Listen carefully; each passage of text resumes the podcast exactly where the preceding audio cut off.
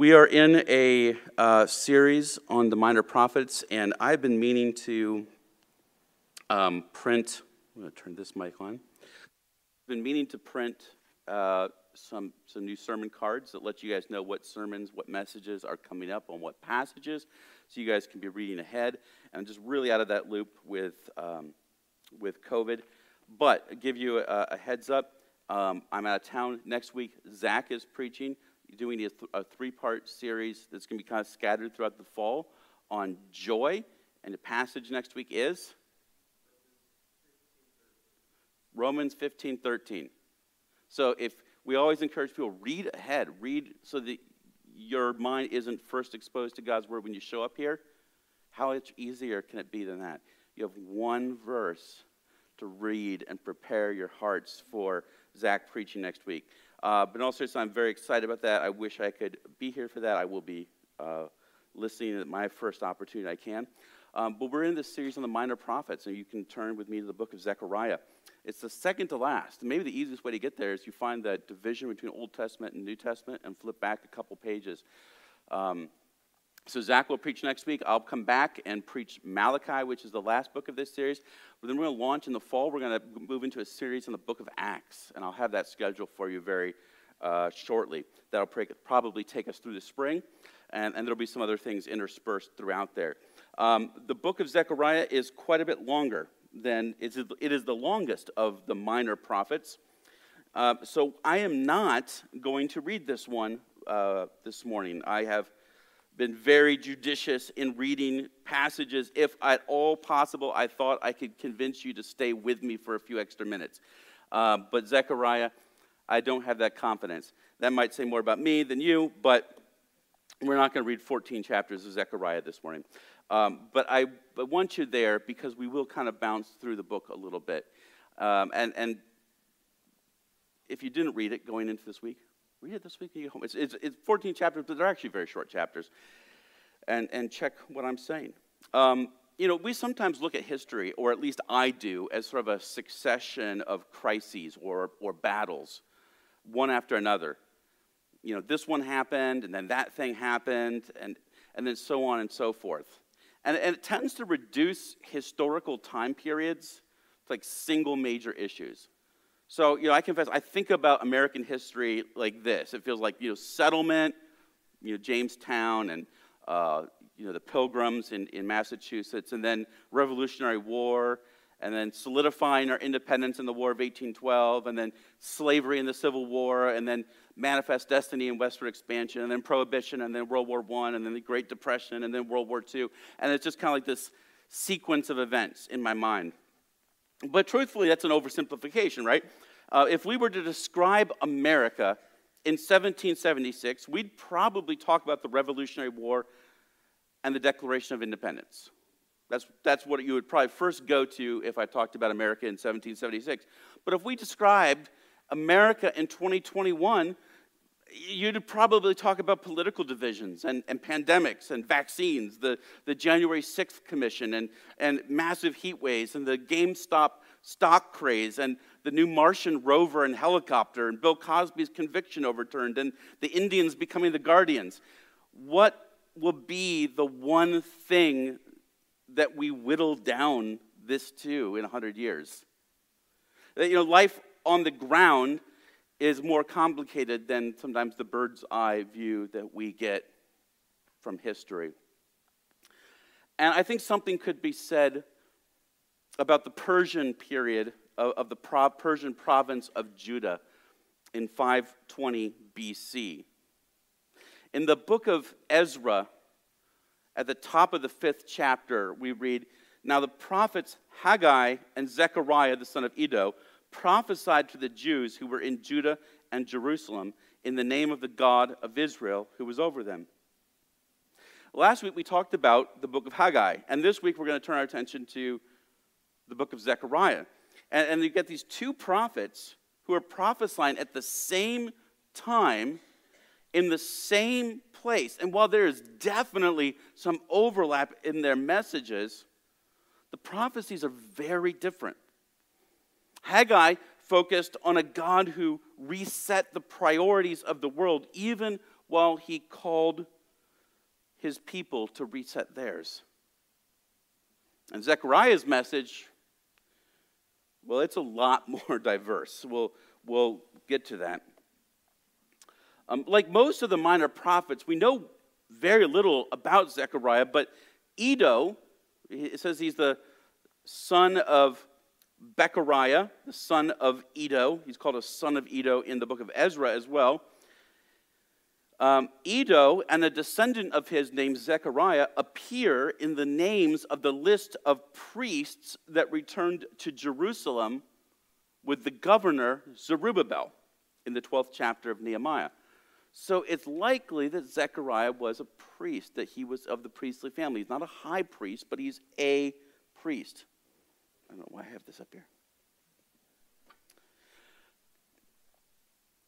You know, if you, if you think the, the group of Jews that came to Jerusalem, that they, they did that in five thirty-nine B C. And if you were here last week, I'm, I'm going to rehash a little bit of it, but I'm going to go over it a little bit faster.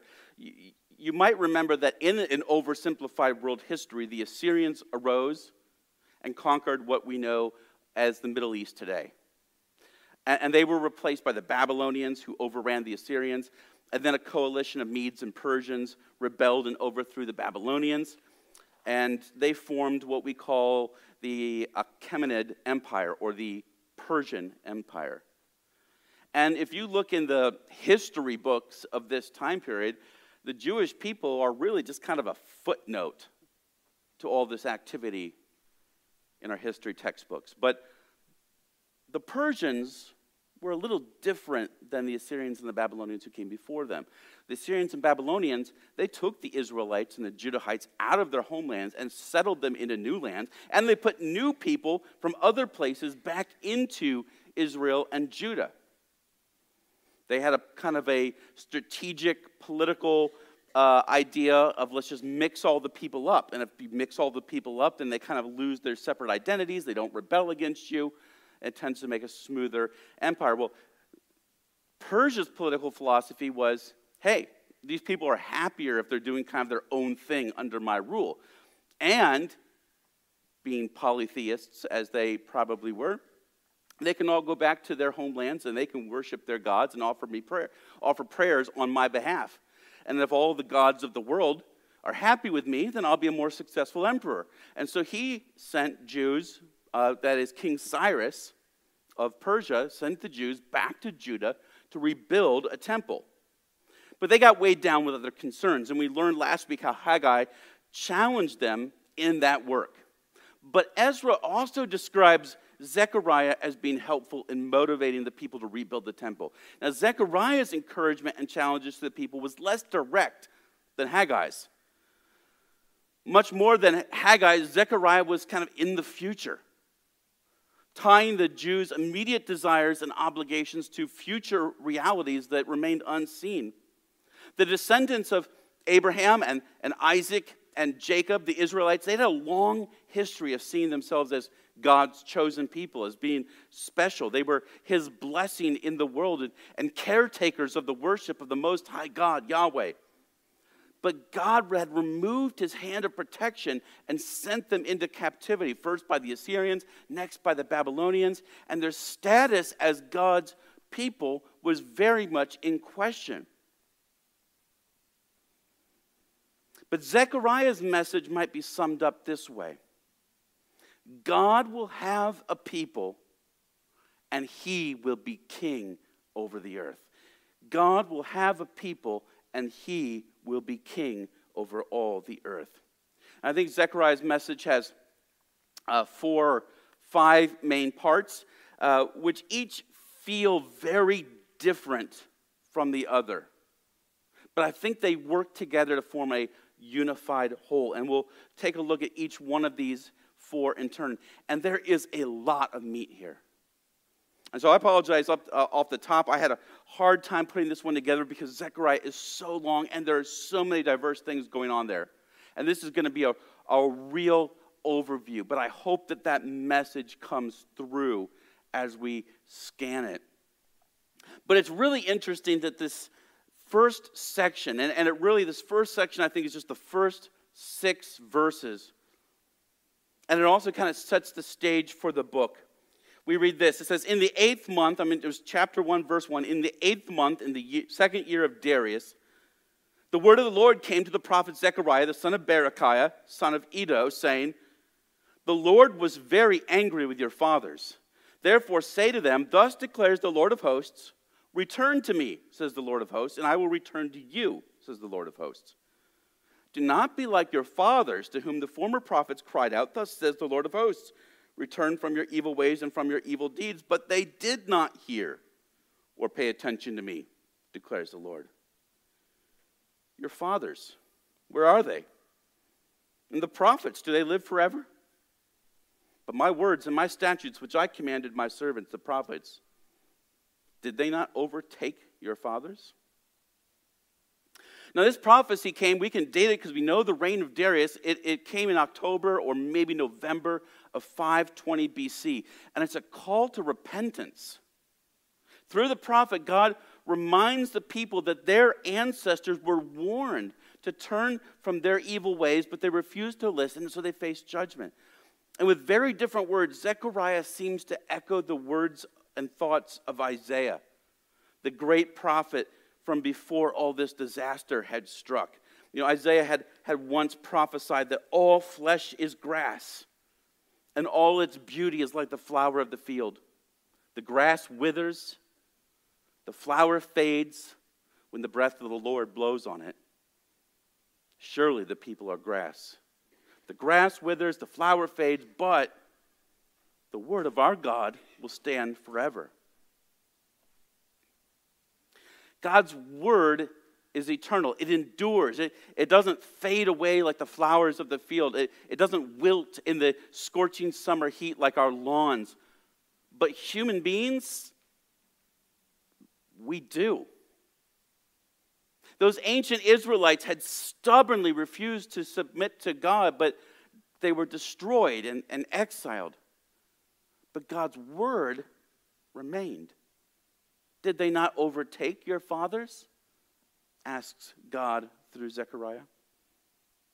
And the implicit threat is that if they don't repent, the same fate would happen to them. Maybe a point of interest, and I, and I wonder if there's a connection here, we're not told what they need to repent of. And in that way, it's very similar to the prophecy we saw in Haggai chapter two, last week. And, and if you look at the dates of the prophecies, that prophecy in Haggai chapter two takes place one month later, which really could have just been a few days later, depending on when in the month Zechariah gave this prophecy. And, and there we saw that God challenged the people that their religious devotion was impure and worthless because they themselves were impure. And yet we're never told exactly what the problem was. We're never told exactly what it was they were doing that was making them impure. But the bottom line was that they were unrepentantly sinful. And so all the things that they thought they were doing for God, all the holy things that they thought they were doing, all the things that they thought were religiously impressive, God saw those things as worthless. But like with Haggai, I don't think it matters in Zechariah what the exact sin was, because what we do know still matters. You know, I think it's the curse of every generation to think that it is doing much better than previous generations. It also happens to be the curse of every generation that it thinks that the ones coming after them are screwing everything up that they did right, but that's another sermon. And whether, whether you're part of the, the silent generation or the, the baby boomers or Generation X or the millennials or Generation Z or, like Silas and Duncan, your Generation Alpha, there's a tendency, or in their case will be a tendency, to think that you are different than the guys and gals who came before you. You're righteous. You guys have got it together. You learned from the past. The mistakes they made, made seem so obvious you wouldn't fall into that trap. But our own mistakes are so much harder to see than the mistakes of others, aren't they? It's so much easier to point the finger outward than to point the finger inward. And I think that works just as much for individuals as it does for generations. Because we don't think that we'll make the horrible decisions of the past generations. We think that we'll escape the consequences of those bad decisions that they made. But God doesn't judge with a historical filter. God doesn't judge nineteen thirty-three and the rise of Nazism and fascism in Germany by the standards of twenty twenty-one. And he doesn't judge the twenty twenty-one by the standards of eighteen twenty-one. And he didn't judge five eighty-six B C, the date that Jerusalem was sacked by Babylon, by the standards of five twenty B C, these returned exiles who maybe think they know better than their parents. God is God, and he judges all things by his uncompromising and unchanging standards.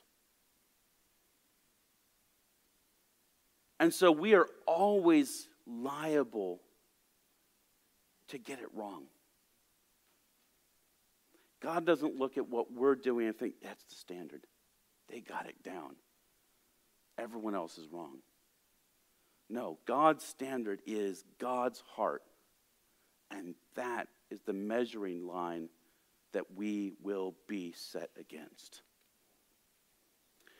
But we read the people responded. So in, in verse, verse six, we see it says, uh, so they repented and said, as the Lord of hosts proposed to deal with us for our ways and deeds, so has he dealt with us.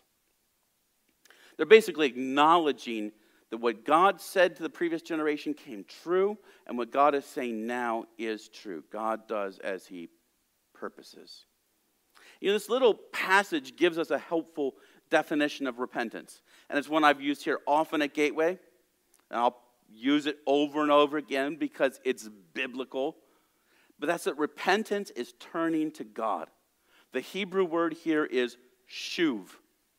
Shuv, and it, and it means to turn around. It's a change in orientation. The heart was set against God.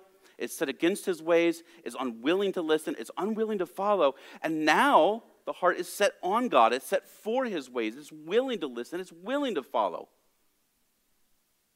Now this is the shortest section of the book, but it sets the stage for everything else that Zechariah has to say, because without repentance, God's word falls on deaf ears. We cannot hear or understand or appreciate God's words, even his most glorious promises for us, without a heart change. When I was a kid, I, I grew up going to church. Um, I was confirmed in my church. They practiced confirmation. I was confirmed in my church, I think at twelve years old. I received my first Bible, still on a bookshelf in my house at home. I tried reading it a few times. You know, like any book, you just pick it up, you open the first pages and go. I couldn't get very far. I couldn't get very far. It did nothing for my heart. It didn't make sense. It's like, what, what am I? It seemed like I, this is a book. It's important. It's big. It's thick. It's famous. I should read it. And I just, I couldn't get anywhere with it. I hadn't repented. I hadn't really been converted. I was confirmed, but not converted. I hadn't had a heart change. I'm not sure why my church confirmed me. It wasn't wise. It wasn't biblical. But they did. I think that's actually pretty common, unfortunately. Some three years later, though, when I, I heard the good news that God saved sinners like me from the hell I deserved, I had a heart change.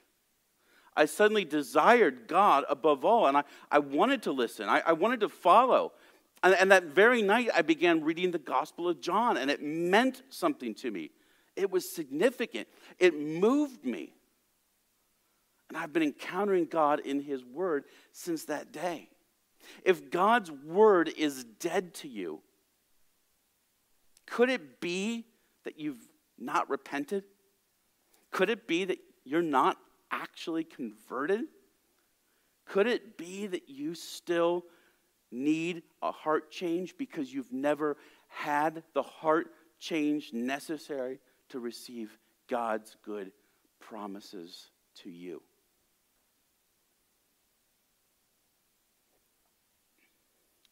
Jesus speaks of being born again. And the reason why he speaks of being born again, I think, among many reasons, is because no one can be born naturally into Christ's people. Christ's people, his church, are those who've had the heart transplant of the Holy Spirit. Being born into a Christian family and going through the rituals of that upbringing do not set you in God's people. We need to be converted. We need to repent. Well, that brings us to the second part of Zechariah's book, and, and with their heart in the right place, maybe they are in a position to hear it and understand it and respond to it. But I'm going to be honest, this is really cryptic stuff. Zechariah says that God's word came to him in a series of eight visions that are interspersed with additional proclamations from God. And these, these visions are strange. He sees a vision of a man standing with horses, a vision of horns and a craftsman, a vision of a man attempting to measure Jerusalem, a vision of the high priest Joshua being accused by Satan, a vision of a lampstand, a vision of a flying, almost swimming pool-sized scroll, a vision of a woman in a basket being carried off by other women who have wings like storks, and a vision of four chariots of horses. They are strange visions. And each of these visions could easily be a full sermon, and frankly, I would need a full sermon on each one of them to do them justice. I can't hope to do justice to any of them in a short time. But generally, these visions, as cryptic as they are, they point to the hope present for the Jews who return to Jerusalem and the greater hope that remains for those who are actually God's people. There's a, there's a tension in Zechariah's book, especially in this section, but, but really throughout it. And I'm going to say more about that as we go here. But this can be seen, this tension can be seen. Let's take these two sort of horse visions that flank this section at the beginning and the end, the first and, and the eighth of these visions.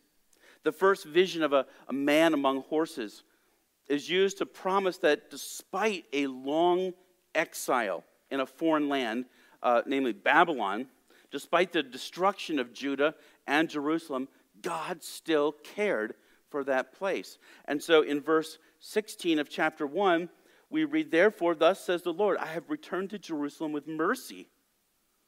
My house shall be built in it, declares the Lord of hosts. And the measuring line shall be stretched out over Jerusalem. Cry out again, thus says the Lord of hosts, my cities shall again overflow with prosperity. And the Lord will again comfort Zion and again choose Jerusalem." And then at the start of chapter six, which is, so this is a very long section, at the start of chapter six, there's a vision of chariots going out across the earth as sort of ambassadors of God's presence. And, and we see in, in chapter six, verse eight, "Then he cried to me, behold, those who go toward the north country have set my spirit at rest in the north country." Now that sounds weird and, and maybe insignificant at first, the kind of thing where you read that and you're just like, okay, weird stuff's happening, God, I don't understand it, but I'm reading it because it's on my Bible plan. But what God is saying is that it's, it's not just Israel that's at rest and peace, but now that faraway nation of Babylon, maybe Persia, but probably Babylon, a land of violence and enmity against God's people, would be at peace. You say, well, I'm kind of a student of geography, Chris. Babylon's to the, to the east, not to the north. Yeah, but you don't go to Babylon to the east. We've kind of talked about that before, but there's this giant desert. Nobody went to Babylon going east from Jerusalem. You went. You guys remember uh, elementary school geography, the Fertile Crescent, right? You kind of had to travel a crescent line because otherwise you went through a desert. And people don't survive well in those things. And so oftentimes Assyria, Babylon, Persia, those areas were considered northern countries because the way you got to them is by going out of Israel to the north and then heading over and across. But anyhow, so we have God's presence resting on Babylon. Violence and enmity, awful, evil things. In fact, Babylon becomes kind of the, the symbol of wickedness in, in the Bible. So that by the time uh, the book of Revelation is written, Babylon is kind of the center of everything that's set up against God, symbolically. And, and, and so, but the, in that place, God's spirit is at rest and there's peace. And it feels like something bigger and greater than possibly could have been going on in Zechariah's day. And we know from historical records it wasn't happening in Zechariah's day. It's a promise that the whole world would be at rest. In fact, in, in chapter one, God promises that he'll build his temple in Jerusalem. But by the end of the chapter, or by the end of chapter six, there's this strange prophecy that's acted out by Zechariah, and he places a crown on the head of the high priest Joshua. And God speaks of a time when a figure called the branch arises. And the branch represents both the role of the priest, who's the intermediary between God and man, and the king, who rules God's people. And this branch will also build a temple. Which is strange because God has already said Zechariah is going to, or excuse me, Zerubbabel was going to finish building the temple in Zechariah's day. But so there's this new temple, this different temple is going to be built. Sometime in the future, those who are far off shall come and help to build the temple of the Lord. So there's this promise of something greater than the Jewish temple. The nations are coming from far away to build this new temple. And so you see this, this is indicative of this kind of tension in this whole section between things that are happening now and, and that they need to hear to be encouraged to do the work that God has for them, while all the while kind of setting their sights on something bigger and more distant in the future.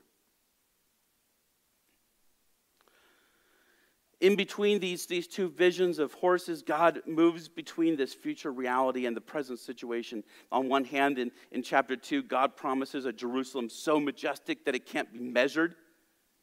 At a future time when the nations of the world will be worshipers of Yahweh and become his people. On the other hand, in chapter three, God purifies the high priest, Joshua, from his time in Babylon so that he can serve faithfully in the temple that's being built. Something extravagant and beyond their time, and something very important in their immediate context. In chapter four, God promises Zerubbabel that by his spirit, the temple will absolutely be rebuilt. But then in chapter five, a vision of a flying scroll seems to envision a time when the wickedness of the whole world is judged. And the end of chapter five pictures the wickedness of God's people being removed far from her. And just like Joshua the priest needed to be purified, so God's people needed to be purified. God's people are constantly in need of being purified. And God symbolically has their sin removed and taken to Babylon, the sinful land, where it will find a home far from his people. And yet there seems to be something final about this removal of sin from God's people in that vision. Like something that's still waiting a future fulfillment. This section resonates with us Christians because we should understand that we face a tension between who God has called us to be and what God has called us to do, even while we recognize that there is a greater hope and a greater promise that lies in the distant future. Shameless plug for our uh, Sunday school course. We've been talking about neighboring, about what it means to love our neighbors as ourselves, as individuals, and as a church. One of the distinctions we've made is between what's important and what's ultimate. Um, you want the full thing? You come to Sunday school. But we, we Christians have a bad way of conflating what's ultimate with what's important. Either we make everything important, and then in that way, almost nothing is important. or we throw everything, that only what's most ultimate matters and everything else is insignificant. We don't have these kind of shades of importance. So the way that looks sometimes for Christians is everything is about preaching the gospel. And if we're not preaching the gospel, it's unimportant. Or, on the, the flip side of that is preaching the gospel is just as important as everything else, and so as long as we stay busy doing good stuff, it's good. But we understand that there is a tension, or we should understand that there is a tension between the fact that we are called to live in this world, we're called to live in communities, called to live in neighborhoods, and so we should seek the good of our neighbors. We should seek the good of our coworkers, even in practical, um, material ways, salt of the earth type ways, because we love people and they're made in God's image, and it matters that they flourish and that they are successful. Even while we still maintain that the ultimate way that we can show them love is to point them to the eternal things that cannot be taken from them, the hope that we have in Jesus Christ.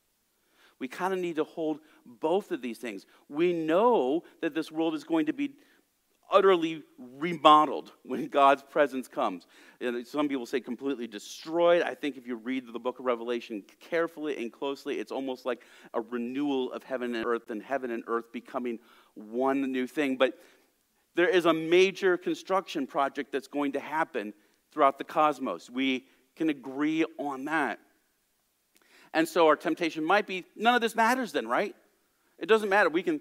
If, if, I, if I litter, or if, if my neighbor is, is unhappy with me, if my street is ugly, if uh, I'm rude to the guy in traffic, if I don't care about this coworker because he's really annoying and by five o'clock I don't have to deal with her anymore,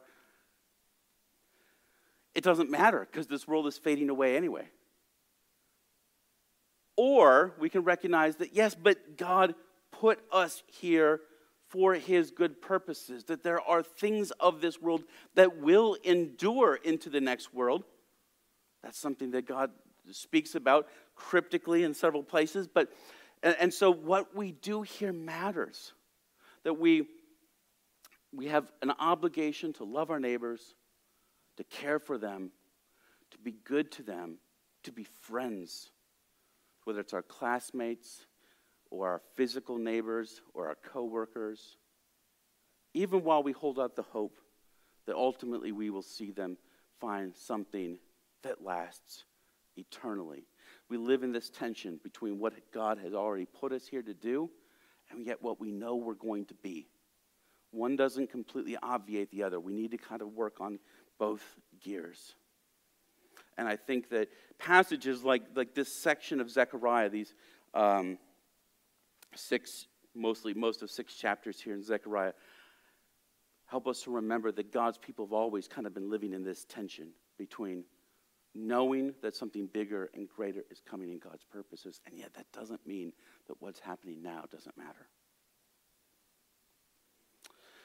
The third section um, of Zechariah's message, and, and it kind of is a bridge section. It spans two chapters in seven and eight, and it begins with a question. It says, in the fourth year, beginning of uh, chapter seven, in the fourth year of King Darius, the word of the Lord came to Zechariah on the fourth day of the ninth month, which is Kislev. Now the people of Bethel had sent Sharezer and Regamelech and their men to entreat the favor of the Lord, saying to the priest of the house of the Lord of hosts and the prophets, should I weep and abstain in the fifth month, as I have done for so many years? And as the, as the passage kind of unravels, they mention a few other months as well when they seem to be having some fasts and some times of weeping. And what it seems to be that's going on, I don't know why my nose is so itchy this morning. Um, what seems to be happening in this passage is these, these uh, times of fasting seem to correspond with times of, of destruction on Jerusalem and, and Judah. Um, maybe the Assyrian conquest of Samaria and, and Nebuchadnezzar's ransacking of uh, Jerusalem in five eighty-six. And so they're memorializing these tragedies with times of fasting and weeping and mourning. And what's interesting is that they don't get an answer to this question directly, at least not for quite a while. God accuses them actually of whether they fast or whether they eat, they're doing it for themselves rather than for God. And that becomes an opportunity for God to address the people's deeper issues. We talked about this a little bit last week in, in Haggai, and, and I think it's, it's relevant here in Zechariah from a slightly different angle, that it is very possible to do the things that we perceive of as religious devotion to honor ourselves rather than honor God. They were mourning the destruction of their homeland and their people, but were they mourning, in this case, God's judgment on their sin, or were they mourning and fasting for their personal loss and their personal tragedy? It seems like it was more of the latter. So even while they sanctified it, they made it seem like it was something religious and holy, it was really about themselves and their own losses and their own difficulties. And we think we have a tendency to do this. What, think about your religious practices, your religious devotion, the things that you do as part of your service to God or to Christ. I'm willing to bet that if you are lax in anything, you are lax in the areas that you don't like as much, right? And that's an indictment on myself as much as, as it is to any one of you. If, if you feel like you're called to X, Y, and Z by God, but Z you really don't enjoy doing, you probably do X and Y. But then you have to start thinking about it. Are, is your engagement in X and Y more reflective of who you are or who God is? If we worship and serve God only when it lines up with what my heart already wants to do, then is that saying something about God or is that saying something about me?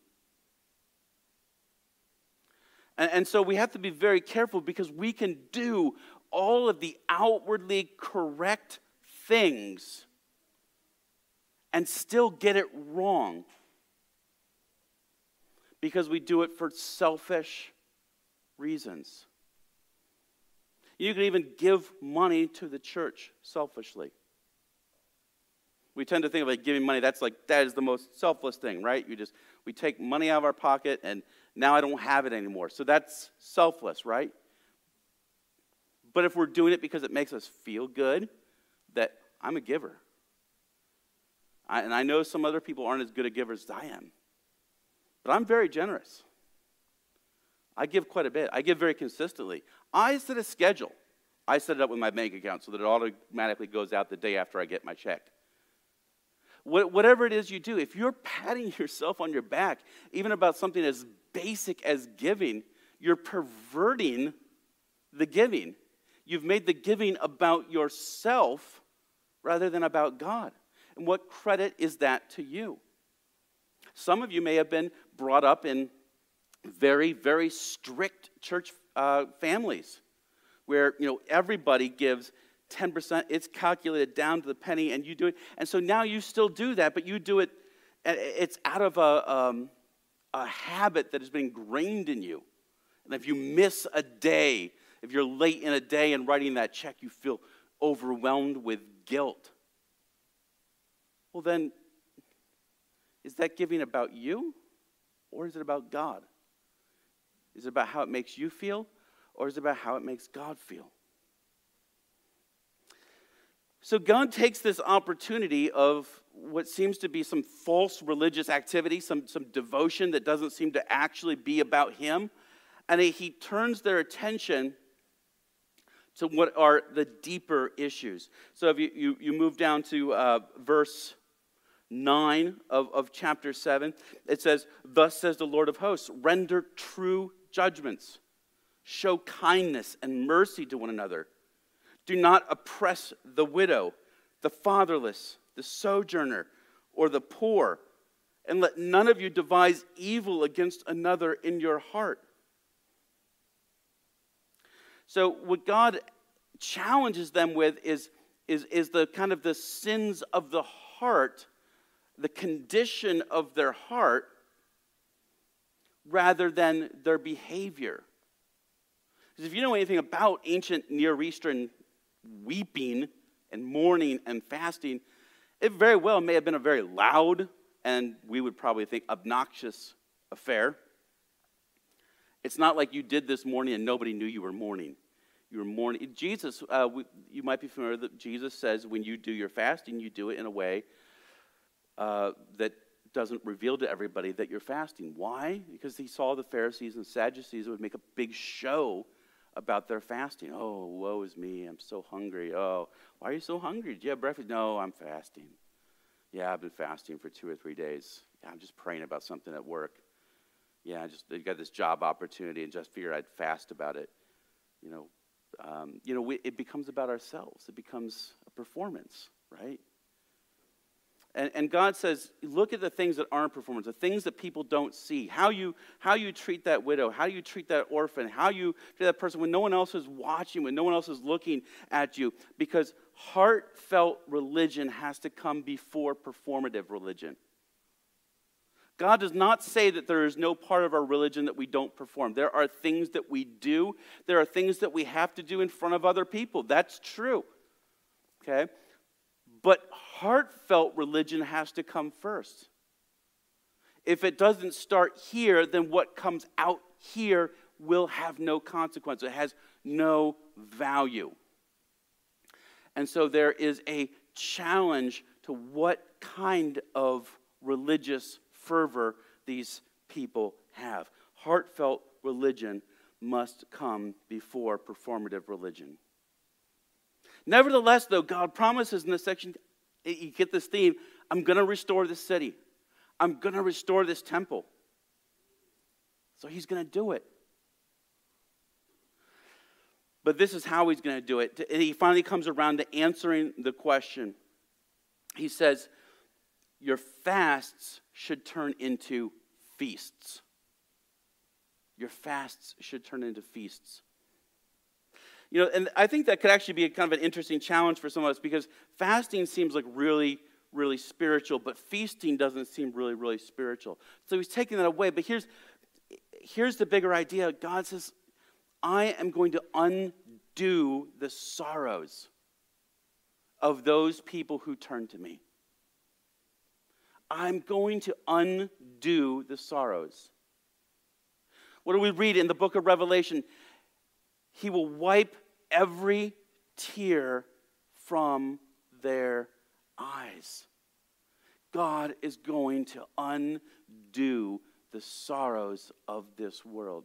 He is going to strip away the need for fasting and mourning and weeping and wailing, because he is going to replace it with causes for joy. Come here, Zach, next week, and celebration.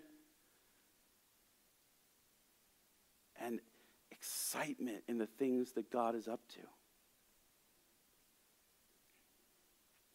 Sometimes as Christians, I think we miss that. And, and sometimes we, we mourn the evil that's happened to us, rather than we celebrate God's faithfulness. And I'm not saying there's no reason for mourning. Uh, blessed are those who mourn, Jesus instructs us. And we are to weep with those who weep. We're instructed in the New Testament as well. But do we spend more time mourning all of the evil that's come upon us? Woe is me. My life is hard. Or do we celebrate God's faithfulness? Celebrate the good things he's done in us and the promises that he has made to us? And do we allow our performative religion to overshadow our heartfelt religion? Do we allow ourselves to skate by on what people see in us externally, never being concerned with what's going on between here and our Creator. Well, that takes us to the, the last section of, of, of Zechariah's letter, uh, letter, his book of prophecies, um, in, in nine through the end. And this is probably the most difficult section of Zechariah.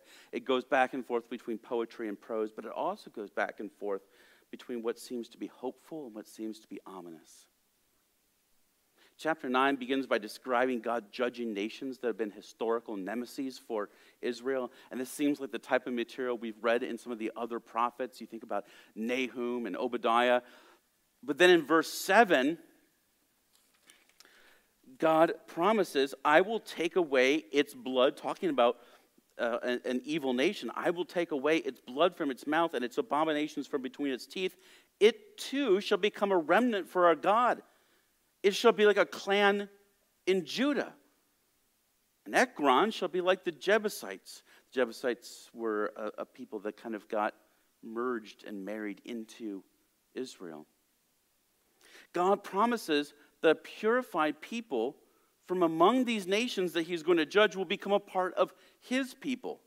And then that gives rise to a, a coming king. Rejoice greatly, O daughter of Zion. Shout aloud, O daughter of Jerusalem. Behold, your king is coming to you. Righteous and having salvation is he, humble and mounted on a donkey, on a colt, the foal of a donkey.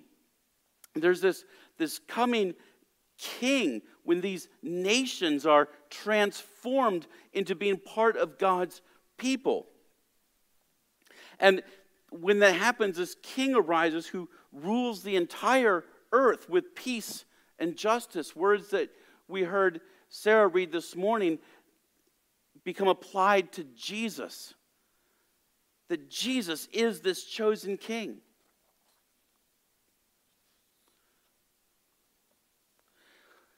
We see that there are prophecies then in this section about corrupt leaders, which is striking because I think we're, we're starting to get this feeling, oh, God is turning his attention back on Judah. He's turning his attention back on Jerusalem. Things are getting better. Things are getting good. And then he slams these corrupt leaders and promises to strengthen his people. He says that attacks are going to come against his people, but they will prevail. And so there's this kind of this mixed sense in this section of, on one hand, things seem like they're about to get good, and then things seem to become a little bit uncertain. And this kind of culminates at the end of chapter twelve, where we see this uh, spirit of grace and these pleas of mercy. It says, I, I will, uh, in, in verse ten of chapter twelve, and I will pour out on the house of David and the inhabitants of Jerusalem a spirit of grace and pleas for mercy when they look on me, on him whom they have pierced. They shall mourn for him as one mourns for an only child and weep bitterly over him as one weeps over a firstborn.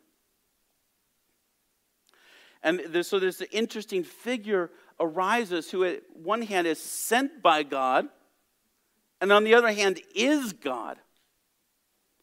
God is, is saying that they are going to look on me, the one whom they have pierced. And somehow this is connected to a spirit of grace and pleas for mercy. And it's, and it's, it's really enigmatic. It's, it's really...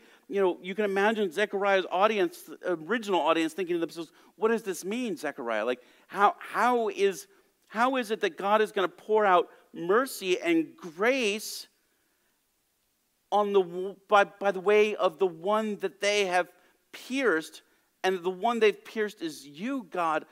How? And the end result of that, in chapter thirteen, it says, on that day there shall be a fountain open for the house of David and the inhabitants of Jerusalem to cleanse them from sin and uncleanness. And then as Zechariah moves on, there's this sort of climactic battle. He, he foretells painful times for his people. But ultimately, God is victorious. And so in verse nine of chapter fourteen, and the Lord will be king over all the earth. And on that day, the Lord will be one and his name one. And then he gives this dynamic picture of G- as Jerusalem as this place of healing, with the nations coming to it and taking root in it. And the, and, and the nations and the faithful people of God are joined as one new people. And, and all of them are holy. There's, there's no longer a, a priestly class and, and just sacred objects for the temple. But, but even the common people and the common things are all holy to God, from the least to the greatest. And, and again, we're, we can imagine that they're being left wondering, how is this going to happen? But for those of us on this side of the cross, we have an idea of how this happens. God is bringing all these things to fulfillment. There's a, there's a question for the Jewish people there in five twenty B C.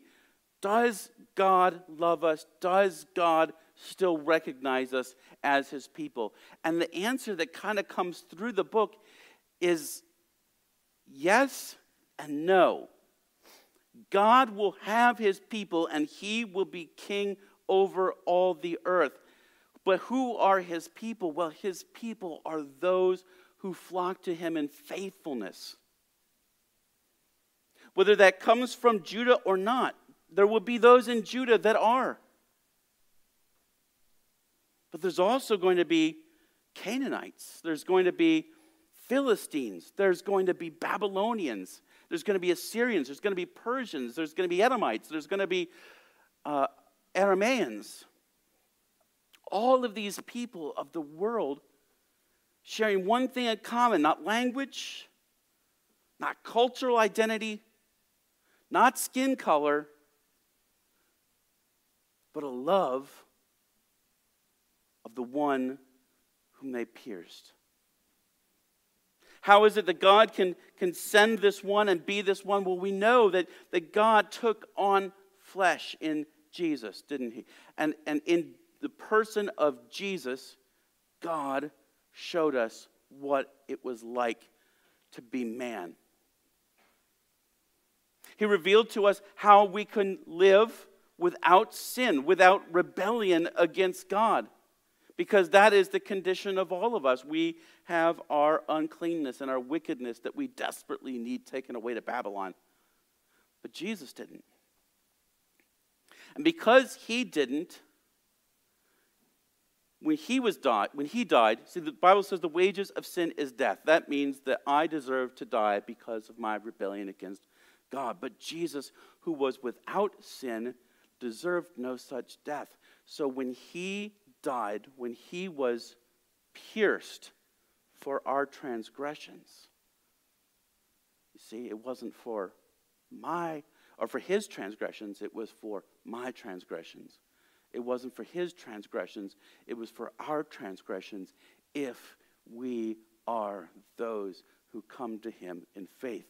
Those who come to him, those who look on the one they have pierced and mourn for him,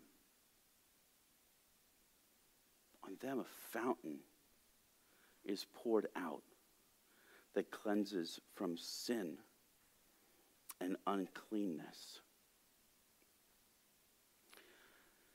Jesus rose again from the dead. He was seated at the right hand of the Father, where he will come to judge the living and the, jet, living and the dead. And now he reigns from heaven as king over all. And what Zechariah promises is his final coming, where even the flesh and blood on this earth will have to recognize him as king over all the earth. To follow Jesus, to be a Christian, sometimes we talk about entering the kingdom.